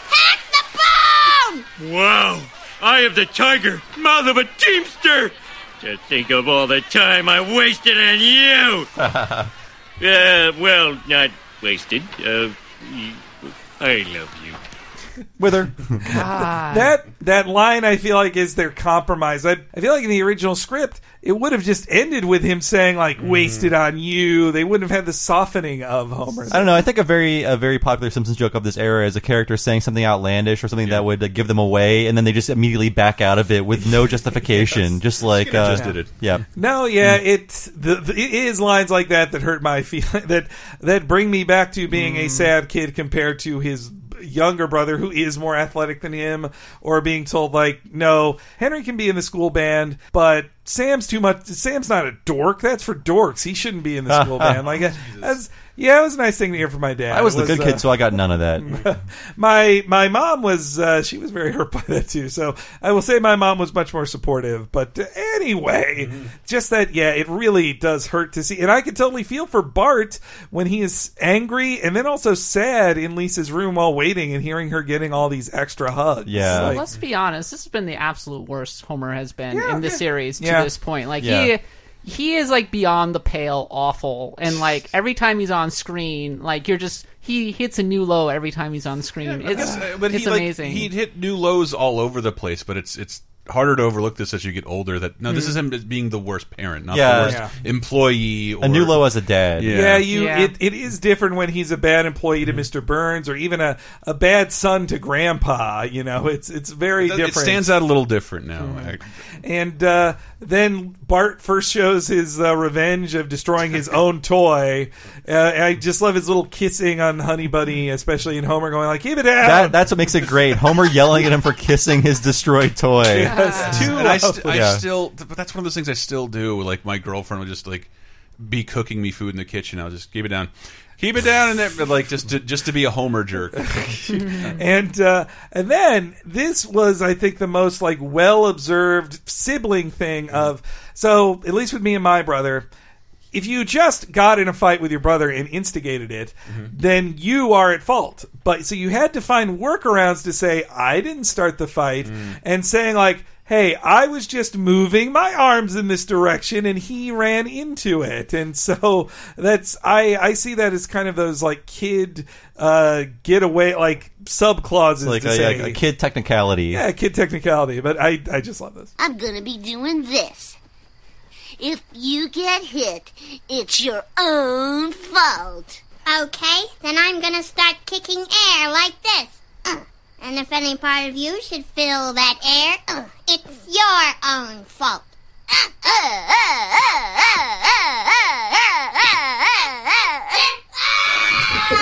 Great sound. Yeah. I better go check that out. Only a parent now, Homer, don't you eat this pie. Okay. All right, Pie. I'm just going to do this. Hop, hop, hop. And if you get eaten, it's your own fault. Hum, hum, hum, hum, hum. No! Oh! Oh! My... Oh, the hell with it. The image of him eating the pie is just like... A handful of pie. Yeah. It reminds me of one of my favorite visual jokes from Brother from the Same Planet, where he beats the garage, and the little dent on the top of the oven... Makes everything that's perfect. Great, yeah. I love it. And then nice touch. And just the sound and his reaction. Everybody knows that sharp pain of like bumping your head into something you didn't mean to. And I also just love Marge's delivery like she's in a Yogi Bear cartoon. That's what it feels like, yeah. Now, Yogi, don't you eat this pie. Uh-huh. Say, Mr. Reed. So with Bart and Lisa fighting each other, like, it's easy to attribute that to Mike Scully because obviously he was the dad and all that. But apparently Mike Scully said that scene was conceived by David X. Cohen. Oh, okay. Yeah, yeah. Like, I guess that was how he was with his own siblings. All right. I mean, yeah, you get in fights with your siblings, but you either win. Marge, well, I rolled around with my brother. Like, I never punched him in the face. But I just had an odd conversation with my sister in her 30s, and she's like, yeah, and you used to beat the shit out of me. I'm like, wait, no, I didn't. Like, I didn't. I had a friend who would beat the shit out of his sister, and it, like, scared me. We never actually hit each other, ever. Geez. Lots of yelling and pushing, but no one hit me. Yes, my sister and I screamed at one another. Yeah. But we never attacked one another. But she thought I did. Like, did I? No, I didn't. I never hit you. I think if you're a kid, you don't know how to throw a punch, and you hurt yourself by like punching and kicking and stuff. Yeah, I would cut her hair when she slept. And, like, dumb, awful shit like that. But, like, you're an awful brother. I'd lost a tooth trying to entertain her. I just told this story. No fucking credit. It's all worth it. It's all worth it. Well, and then Marge tries to de-escalate the situation, but to no avail. I love this. We love you both. You're not in competition with each other. Repeat. You are not in competition with each other. Hey, Apu just called. This Friday, Lisa's team is playing Bart's team. You're in direct competition. And don't go easy on each other just because you're brother and sister. I want to see you both fighting for your parents' love. Fight, fight, fight, fight, fight, fight, fight, fight, fight, fight, fight, fight, fight. It's a great act break. A great shot. Yes. The strobing of it. And Homer just fight, fight, fight. The only insult to injury that had lighting. And then Homer had to emphasize, like, I mean it. You better fight each other. Like, yeah, don't hold back. And then, I do like when Marge does it first. Bart's like, Mom, that is so annoying. Yes, yeah. And I also like the archedness of saying, you're not in competition with each other. Homer could appear after the first one of those, and the joke works the same, but her having to say, I repeat, it's almost like Homer missed his mark, and she has to say it again. I mean, it echoes that old joke, like sports on everything, sports. Yeah, it's great. So Homer always knows his cue, except for that moment. Yeah, and then we get a scene of Wiggum freeing every prisoner just so they'll go to the game, which is like, the game doesn't need people to go to it. It's the hottest ticket in town, so why does he need prisoners there for it? But, I don't know, just to make filler. Yeah, but he's a bad negotiator. Oh, and to explain why Snake is there. Yeah. Well, and also though, seeing this Snake stuff and seeing this scene in the prison, and after us just watching a bunch of Critic episodes, it made me thankful that I don't think they've ever done a prison sexual assault joke, especially not with Snake. Snake shoots people all the time, brutally beats them, murders people, but there has never been like a quote jokes. Prison rape joke. I think at some point Wiggum tells Bob to not drop the soap. Okay, in some episode. Yeah, when it's Krusty that says, don't drop that thing in the shower, Bob. Is that Krusty Gets Busted? No. God, Black Widower, right. He could have been fingering. I don't know what happens in jail. But they never did that with Snake. That it would darken the character of Snake if they went to that place. It's not gay if it's in jail. So in terms of it being the hottest ticket in town, this is a very kids sports movie thing. So at the end of Mighty Ducks, obviously, the Mighty Ducks are playing the Hawks, and you have the entire arena, which is like, I actually knew that arena, like it was actually in my neighborhood where I grew up. Whoa. But the entire arena is like packed to the gills, and everybody's wearing merch apparently that they bought for these two teams, like waving their flags and everything. And you're like, they had extras actually from my community who were appearing in that movie, but so like that. The fact that the entirety of Springfield, including the criminals, are like there to watch Bart and Lisa play hockey is a conceit. That's a very kids' sports movie conceit. Like, the quality of my life is entirely dependent on how these 10-year-olds perform in front of me. What about the Topes, man? Come on. Yeah. I mean, I went to a bunch of high school football games. That's minor league baseball. Yeah, it's a little different. Also, if it's kids' hockey season, then probably minor league baseball isn't playing right now. Yeah. I mean... So good. Oh, sorry. In high school, I would just go to football games to hang out, you know, not to watch football game. But there was always like sad adults there, sad adults without children watching and getting really into it. Like, dude, what is your story? Like high school football, even though is different. This is peewee hockey. It's true, true. There's more at stake. Mo is such a degenerate, by the way, that he's gambling on peewee hockey. I mean, Wiggum was. He bet against his own team earlier in this episode. And they couldn't get pizza. Yeah. Though, so first off, they're having dinner together before the big game, and then. Just the ketchup being passed and then the mustard. Hey, he's eating a salad. So first off, that he would put ketchup on salad, and then he doesn't want mustard, but it was given to him, so he just puts it on his salad. Great animation, too. And, yes, and then Mo arrives. Hello. Hello, what are you doing here? What, a bartender can't come by and say hi to his best customer? Hey you there, Midge. Oh, gee, I like what you've done to your hair. You caught me at a real bad time, Mo. I hope you understand I'm too tense to pretend I like you. And how are the little kids doing?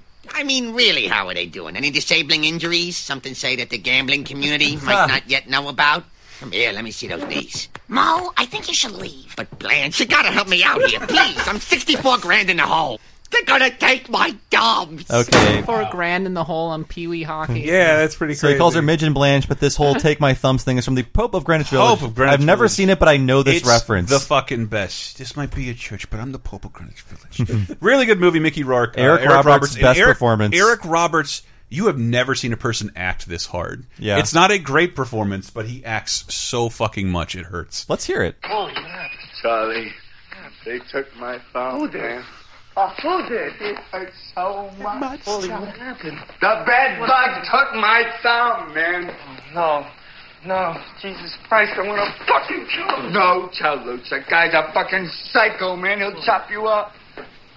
Oh, man, it hurts so much. Holy, did they give you anything for this? Yeah. What did they give you? Yeah, they gave me this stuff. They gave me this stuff at the hospital.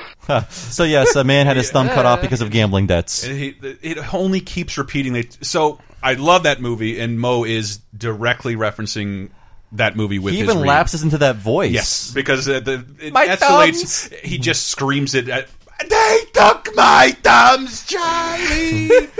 We used to use it in some podcast clip, in our old podcast. But I love that fucking movie. It's really good. Yes, that Mo, who was in love with Marge 8 episodes earlier. Yeah, the last time he was in their house. This is the first time he called her Midge? Yes, I think so. Yeah, we'll do it again. He doesn't know her. And I think Midge is a short term for Marjorie, but Blanche is completely unrelated. Yeah, I prefer Midge to Blanche. I'm glad he didn't call her Blanche again. It all sounds like the sound effect of a Don Martin character stepping in shit. Blanche. With a giant foot. and yes, that they are gambling tens of thousands of dollars on that. And okay, so knowing how this episode ends, I think they should have taken Mo's thumbs, because in a tie, I would think nobody wins. Then you'd have to bet on a tie. That's true. Yeah. I don't know. I haven't done a lot of sports gambling. Is it just...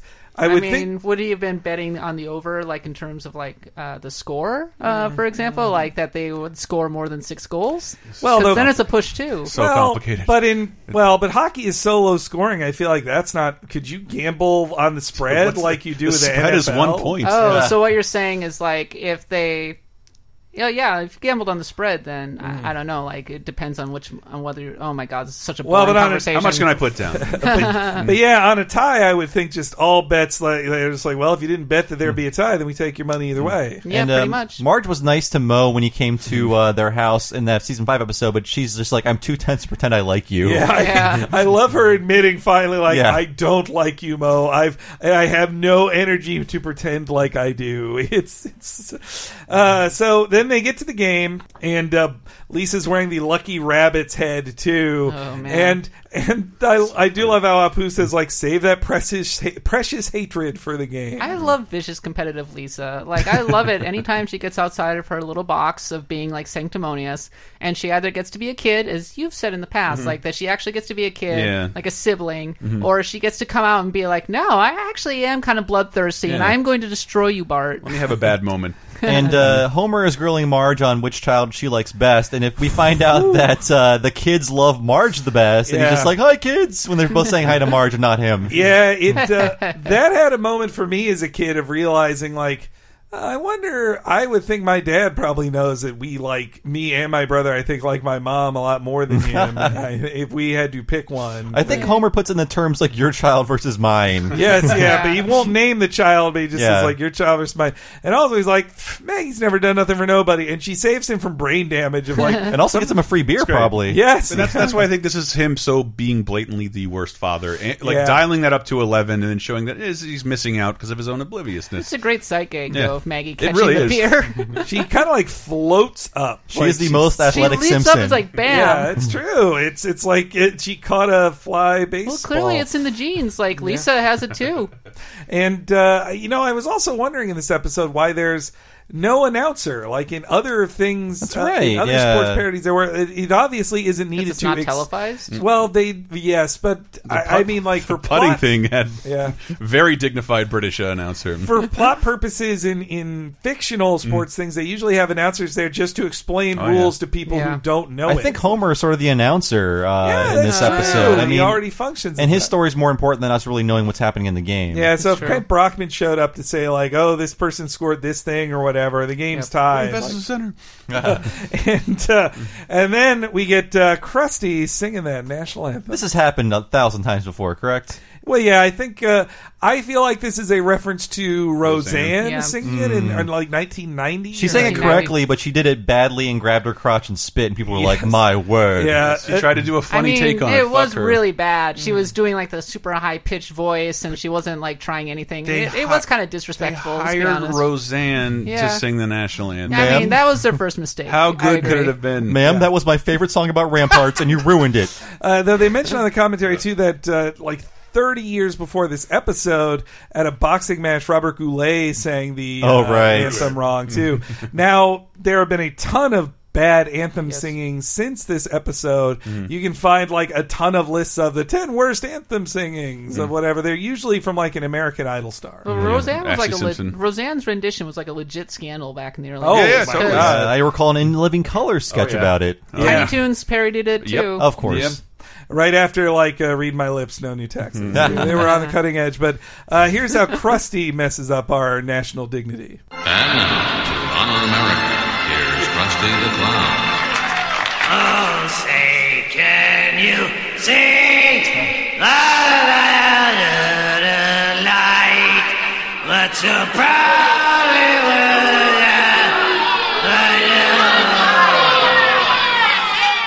Shouldn't have turned down those cue cards. Actually, it turns out Tom Brokaw is the hockey game announcer. Tom Brokaw. They have a point, though. The language in that song is so antiquated, I think most of us learn it phonetically without even thinking about what the words are. We all owe the ramparts we watch. Yeah. As Eddie Izzard says, keep confirming and denying.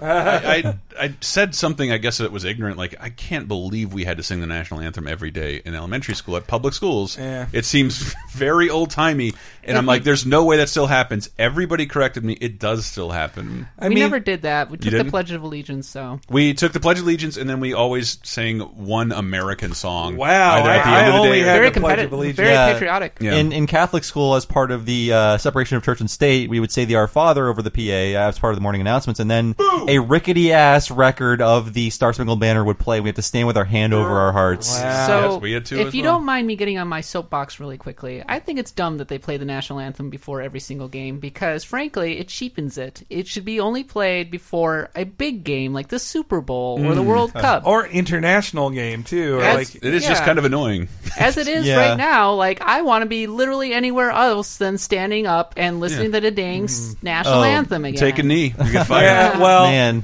That was at the last sporting event I went to was last year. I went to an A's game, and this was post Kaepernick, and there were people sitting down, and I honestly would have sat down too, but I was there with my mom and stepdad. I was like, "Oh, they got me the ticket. I didn't want to hurt their feelings by making it." I'm a national anthem hipster. I was protesting the national anthem before it was cool during the Iraq War. Hello. Now, as a kid, I hated. Eventually, I came to be like, "Why are we we saying this stupid Pledge of Allegiance? Why? Because like Joseph McCarthy thought that the communists were coming in. Like, how you weed them out? The one's not standing. Put that in the Pledge of Allegiance now. Well, now that we've torn apart the national anthem, I have one more story. I think I might have told us in the Dancing Homer episode. If not, I went to a local wrestling match in maybe 2009, and they started playing instead of the national anthem. They played Lee Greenwood's "I'm Proud to Be an American," and everyone stood up. And that's even worse. My friend and I were like, "Let's go get beers." We did, and it's just ending as we were coming back with our beers. Everyone is giving us dirty looks. Like, this is not the national anthem. This is a Lee Greenwood song, and he sucks. I remember that too. And I went to a video game event that was also at a bull riding event. A bull riding event? They made a bull riding video game for the Wii. Believe it or not. Oh my god! And that was an event. They had a PR budget at Oakland. They were just having a bull riding event, and so they're like, "Hey, we're come for it." I stayed for 30 minutes until eventually I was like, no offense to the people who are professional bull riders, it is a hard job, but as a thing you watch is like, this is boring. I am watching. I watched somebody get thrown off a thing after 8 seconds, and then they are put, and then another new person gets on it, and then a clown gets chased occasionally. I call it bull shaming. Though at WrestleMania, actually, the tradition is to sing "America the Beautiful," not the national anthem. So. It's a little different there, but I was going to say Lisa's lucky to have all the bullies on her team. I think maybe like Nelson, Jimbo, she has the goons. They are all there to be the goons to beat up Bart. But also, like, if Lisa's such a good goalie, she misses the first thing thrown at her. Like, right. Okay, let's be fair here. Bart has exactly one move, but it's a move that like no 8-year-old should have. That is the slap shot. Slap shot. He's extremely good at getting the puck, getting it on a breakaway, but instead of coming in and doing like actually stick handling around her, he just stops, winds up, and bam, hits like a crushing slap shot that like no 8-year-old goalie can stop. I'm sorry. So I just gotta say, no context for this at all. Like, it's not realistic enough. They need to learn some tactics here. Like, actually set up and move the puck around the zone and then like get it in. But no, they rely too heavily on Bart's like slap shot. When you see hockey goals, it's just like with the grace of a curler, like just swish, like gently pushing it through the goalie's legs or something like that. Also, okay, I had a question about goalie match. Like, so Milhouse has the Jason mask, but meanwhile Lisa has more like kind of almost like a football like player face cage or whatever. Yeah. So which did you prefer? What are the pluses and minuses? I mean, the Jason mask is from like the 80s. Yeah. Okay. And I only played in gym class, so I did not have a mask because none of the kids could do slap shots. But you were using a real puck? Oh, yeah, we were using a real puck. I held one of those things. It's heavy as shit. It's heavier than a baseball. But, I mean, they were just pushing it around the ice. I mean, they weren't actually, like, getting air on it. It's really hard to get air on the puck. Really? Let me tell you. So, but nobody wears the Jason mask. So I think I caught two mildly funny sign gags for the first time. One is for Moe's Bar, who's advertising at the game. Apparently, he can advertise there, but he's still in debt. It says, Moe's Bar, the 70s are back, so let's drink like it. And there's also an ad for... there's also an ad for menthol for Laramie cigarettes. It says, "Hey kids, menthol moose says smoke Laramie," and it's menthol moose who exists. Who, as we learned in Sideshow Bob Roberts, he exists in the same world as Joe Camel. That's so right. How do we reconcile that, folks? I don't know. Well, and as everybody's really getting into the game and getting bloodthirsty about it, Hans Moleman falls over and everybody gets excited about that. I like the guys like point at him. Yes, yeah. It gets steadily heightened. Like people are going, "Ah!" And Moleman is back to his brown skin instead of yellow skin. He kind of still fluctuates between the two. Even Marge falls prey to the bloodthirstiness once her child is hurt. He tripped my boy! I demand vengeance! I want vengeance! Jimbo Jones called for tripping. A penalty shot will be taken by Bart Simpson. Oh my God, Marge. A penalty shot with only 4 seconds left. It's your child versus mine. The winner will be showered with praise. The loser will be taunted and booed until my throat is sore. Yes, as we all learned from Itchy and Scratchy Land, violence is fun if it's happening to other people. So it's fun to watch. But then Homer even recognized, like, I am going to taunt them until my throat is sore. Like, my plan is to be cruel to the loser of these two kids. God, Homer's so bad. Okay, I want to have the floor for this next joke because... this joke had two different meanings, and one I only accepted as the true meaning recently. So we have up next the Kill Bart line. Can we play that? Stop them, dead little girl! Kill Bart! Kill Bart! Kill Bart! Kill Bart! Kill Bart! Kill Bart! Okay, so originally I thought the joke was, for about 15 to 20 years, that the joke was, oh, actually everybody hates Bart. But the joke is, one side is saying, kill Bart, kill Bart. One side saying, kill Bart, kill Bart. There's a comma in one of them? Yes, yeah, no, that's how I always read it. Really? Yeah. I always read it like that was the joke, is that one side's like going, like this slight intonation suggests... One side wants Bart to kill, and the other side wants Bart killed. For the longest time, I thought it was just like, oh, all this time everyone hated Bart, and that's funny. But it turns out that one side is saying kill, comma, Bart, and you can see it in the captions. It's reflected in the captions. Yes. I was going to say, where's your proof? But I always heard it as that. It's just that tiny little difference, like kill Bart. That's great. Kill that's Bart. What makes the joke so funny. Kill Bart. Kill Bart. 25 years of hindsight, yes. Yeah, I mean, it's a very hard... I mean, the joke works extremely well on paper. It's kind of hard to communicate with a chant. Like, with the chant, it's hard to communicate that comma, but... a subtitle for that joke. Yeah, I like both interpretations. I like the idea that everyone hates Bart, but also they're saying the same things, but it has vastly different meanings. I also like that the whole crowd is reversed, too, that it is the... Yeah. I know it was an animation saver, and I don't blame them for that, like, because, hey, could you draw 17 different crowds that say words? I was actually surprised by how many unique people they drew in the crowd. And there's also like a really great shot, I forget when it happens, it's a camera shot where the camera is facing Jimbo and the background sort of like fading into the distance as he approaches the camera. It's like this really technical animation shot that they didn't have to do, but it was just, it looked so good. So then Bart and Lisa are facing each other in the penalty shot. It is as dramatic as it could be. And then they have flashbacks that remind me a lot of Lisa's First Word, where just seeing the two of them hang out together, they're really sweet. They are well observed, like the ice cream cone, them helping them find the cookies. It did warm my heart as a sibling. I'm like, oh, having a sibling can be nice. It's not all cruelty. I feel like even if you don't have a great relationship with your sibling, you have at least a few happy moments. Not me at all. Not like literally zero? Nope. Kat, question for you though. Does the clock tick down during a penalty shot? No, it does not. Yes, I knew something was wrong. That was an error that was not corrected. Yeah, yes. Mike Scully acknowledges it on the commentary too, but it's like, for plot purposes, they have to tie with the time running out.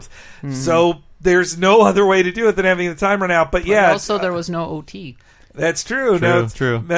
Springfield's Pee Wee Hockey League has some weird rules. I mean, Bart and Lisa, I think they just agreed to stop playing when they skated off together. I only know about sudden death because there's a Jean-Claude Van Damme movie about it. Oh, yes, sudden death.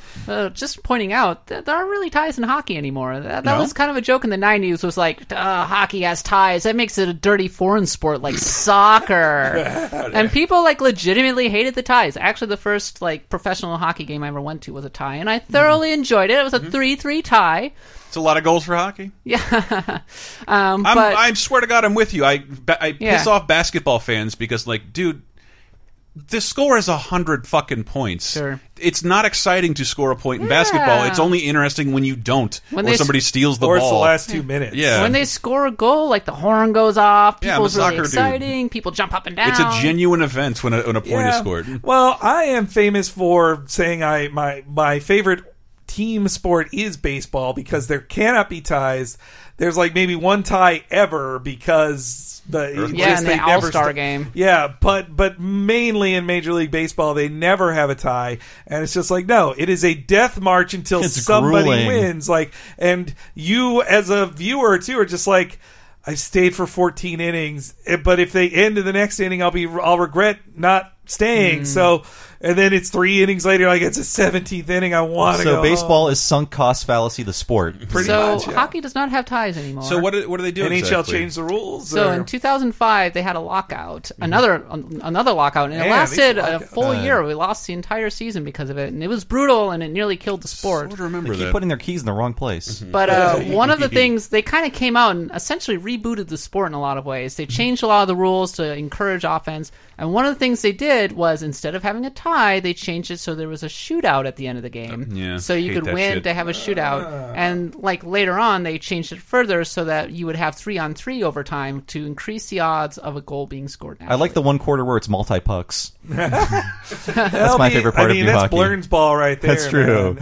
Multi-ball. There should be more ramps in hockey. There might be ties in Olympic hockey, but I'm pretty sure it ends in a shootout. As someone who played as goalie, I hate that because it like you just made the whole result of the game come down to the goalie. Mm. It's his fault whether you win or lose. That's bullshit. And so then Bart and Lisa are happy while the entire town riots. And the background shot... Simpsons ending. Yeah, and the background shot of the rioters are actually throw down their gloves and hug instead of taking the shot. Yeah. And the rioting mob is taken from Bart's Inner Child. You'll see exactly the same dude strangling the other dude shot from Bart's Inner Child. So I'll forgive it. Corner cutting there. Again, like... It's a lot of people to move around. Yeah. A lot, yeah. And so Marge is happy, Homer less so.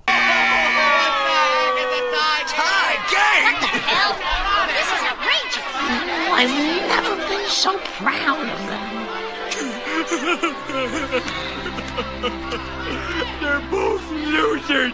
Losers. Rip off. We paid for blood. Splash apart. That's great. That's Wiggum and Stimpy. Those kids are like so sweet. If only they had had Pee-wee hockey when I was a lad. Oh, well. I love Hank Azaria's grunts, but also the animation of him just ripping into chairs with a crowbar. Yeah, just his, like, you can feel the extra grunt when he goes, like, Rah! Like, it's... so that scene at the end, by the way, is a reference to the greatest hockey movie ever made. Slapshot? Slapshot. Yes. Oh, you're right. One of the best sports movies ever made. Yes, concur. Mm-hmm. One of the best movies, anyway. Yeah, so there's a riot at the end, so... Well, a story, before we go, a story David Merkin told on the commentary is that he was not... This episode won some award, he won't say which, but it was from a conservative organization. He was like, oh boy, should I go to this ceremony? And he did. And when they played the clip, it ended at Bart and Lisa reconciling. It did not show the riot. So he said on the commentary, my entire speech was me yelling at them for not showing the cynical ending that I wrote. So I don't know what that award was, but I guarantee it, like anything evil had the word family in it. Yeah. Oh my god. Oh man, I forgot that story. It's great. Thank you, David Merkin, for being yourself. But yeah, this was a really good episode. I them love this episode. In competition. Homer is unforgivable in it, but it is funny. It's funny every time. It's funny every time. I love it. Yeah. They really hit the jokes a lot, but like I said, it really speaks to me because I think Lisa might be my favorite character, and the women's, the fact that she's, a good athlete, that it is very positive portrayal of female athletics and all that stuff, it's awesome. I like that. And it's hilarious. So many good jokes. It's a good hidden talent episode that doesn't feel cheap. Mm-hmm. And I really love these episodes we're doing that just have a solid story. No weird B-story that distracts us. No mountain of sugar. Exactly. Lisa's kind of my favorite, too, because she's the only one who gets real stories, if they're centered around her. Yeah. Yeah. But I think it's a legitimate criticism to say that they completely changed the family dynamic. Mm-hmm. Homer is, just complete jerk-ass Homer. And it's, but, almost out of character.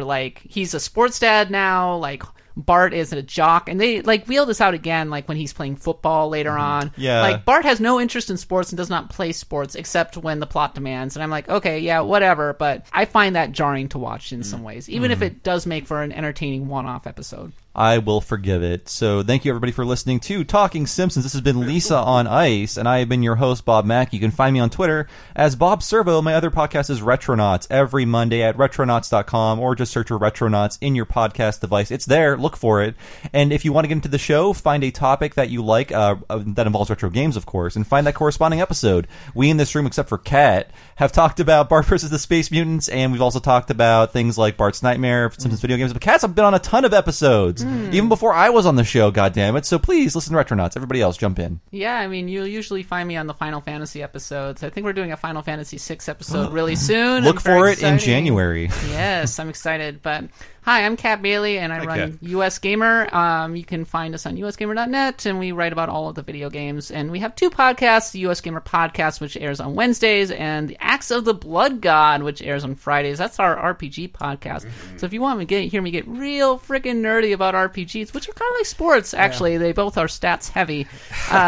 You can listen to that. That's on Fridays. So make sure to subscribe and review and rate if you enjoy the sound of my voice or something. But I love that in the Games Press world, like, there are people who are the sports reviewer, and there are the people who are the JRPG reviewer, but there is only one cat who can do it all. Spoiler, sports are actually RPGs. I actually found my opposite number. I found another me. She works for Game Informer. Her name's Kim Wallace. Wow, I didn't know. I knew Kim Wallace was in JRPGs. I did not know. She's into JRPGs, and she's a Chicago Blackhawks fan, which means I hate her. Cat, you have to the bone. Meet her and fight her. There can only be one. Well, that's CM Punk's team, so I'm also a fan of it. Oh, my God. Anyway, well, hey, I'm HNRUIG on Twitter. You can follow me there. And if you're a listener to this, but you didn't hear any ads, that's because you're a Patreon supporter. If you did hear ads and you don't want to hear them, and you want to hear an episode in a week early, be a supporter on patreon.com/TalkingSimpsons, where you will also find exclusively there every episode of Talking Critic, where we do the same thing, but for the Critic series.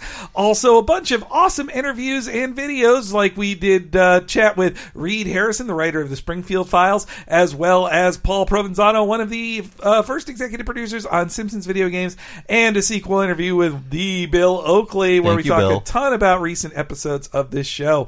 That's patreon.com/TalkinSimpsons. Yeah, and then last and definitely least, Laser Time, the Laser Time Podcast Network. It rules.